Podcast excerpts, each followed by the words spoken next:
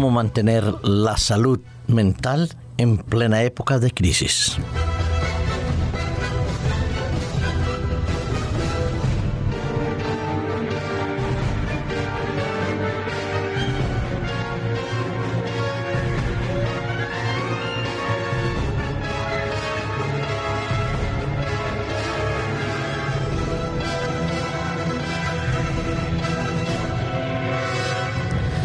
Llevamos unos cuatro años oyendo y hablando, meditando y debatiendo sobre la situación económica mundial, el desarrollo vertiginoso de las tecnologías, nuevas tecnologías, el aumento de la demanda de producción, las necesidades de una superpoblación han ido produciendo poco a poco un desgaste tanto físico, mental, económico y el laboral en muchos lugares del mundo. Los ricos más ricos, los pobres más pobres y las condiciones laborales que debían en principio favorecer un mejor clima de convivencia y permitir que el ser humano se pudiera realizar en una de las áreas básicas de su vida, se ha convertido en estos últimos cuatro años en una especie de tensión constante, aumentando por ende, muchas de las patologías eh, mentales. Hay cuatro pilares, cuatro bases fundamentales para que una persona en el trabajo pueda sentirse plenamente realizada y bien. Pero esos cuatro pilares para el bienestar mental del trabajador se han ido resquebrajando por otros cuatro pilares un tanto su generis. El estrés, el síndrome de estar quemado en el trabajo, el acoso laboral y la adicción al trabajar.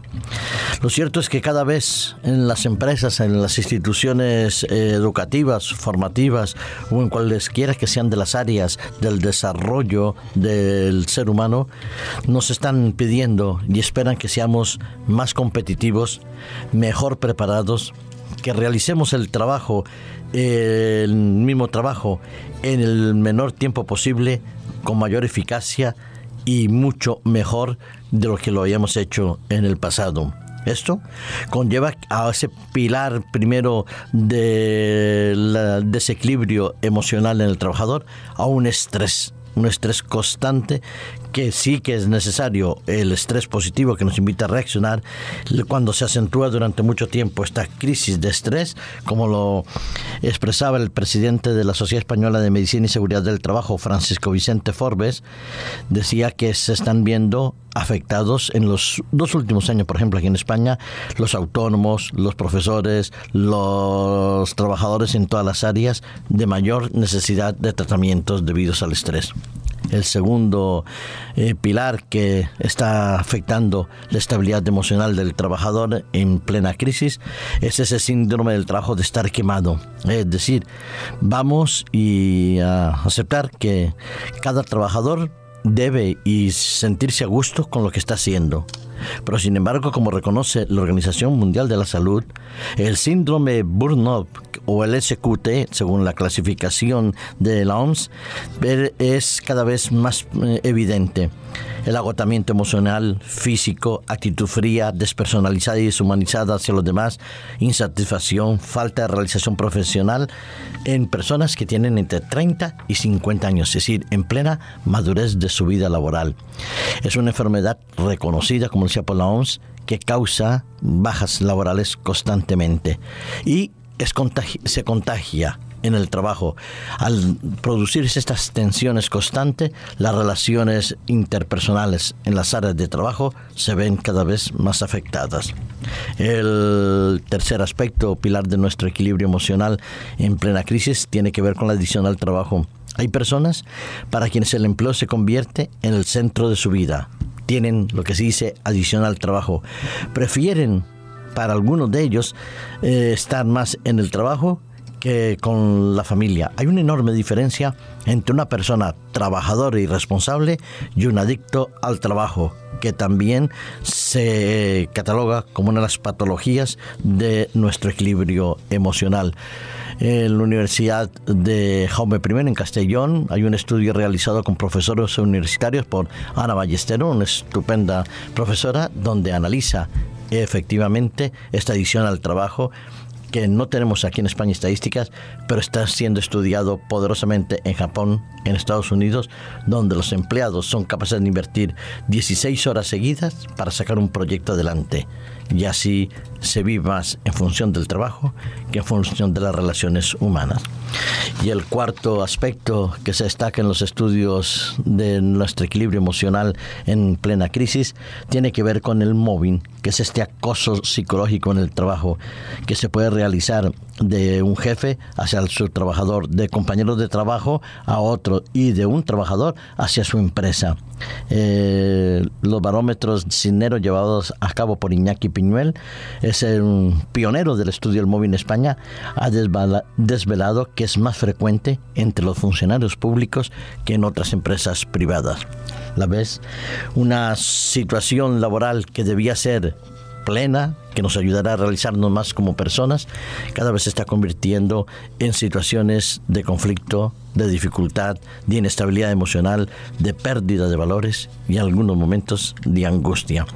Se dan consejos para llevar un trabajo saludable, conciliar el máximo tiempo a la vida familiar con la laboral, hacerlas compatibles, evitar los desplazamientos largos al puesto de trabajo, si se hacen, hacerlos en medio de transporte público para aprovechar mientras vamos viajando a leer, a formarnos.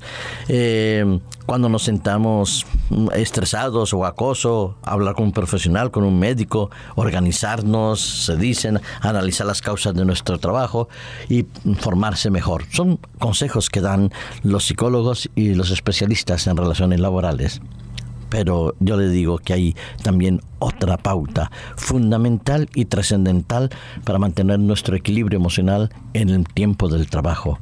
Es desarrollar indudablemente una mejor relación con Dios.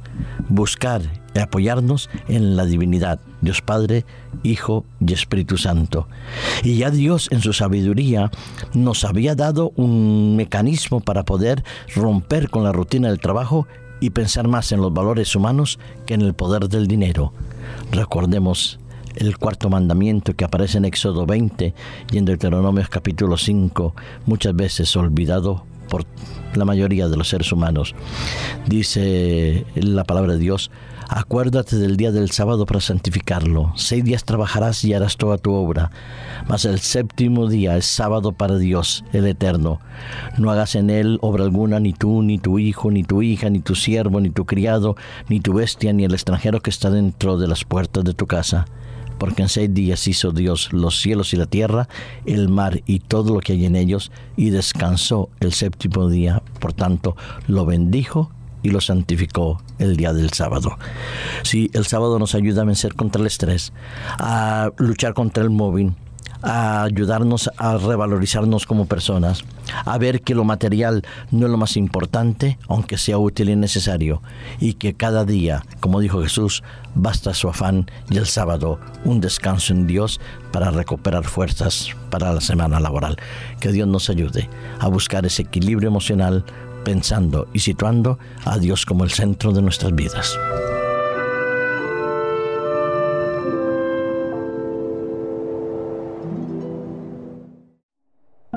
Producido por hopmedia.es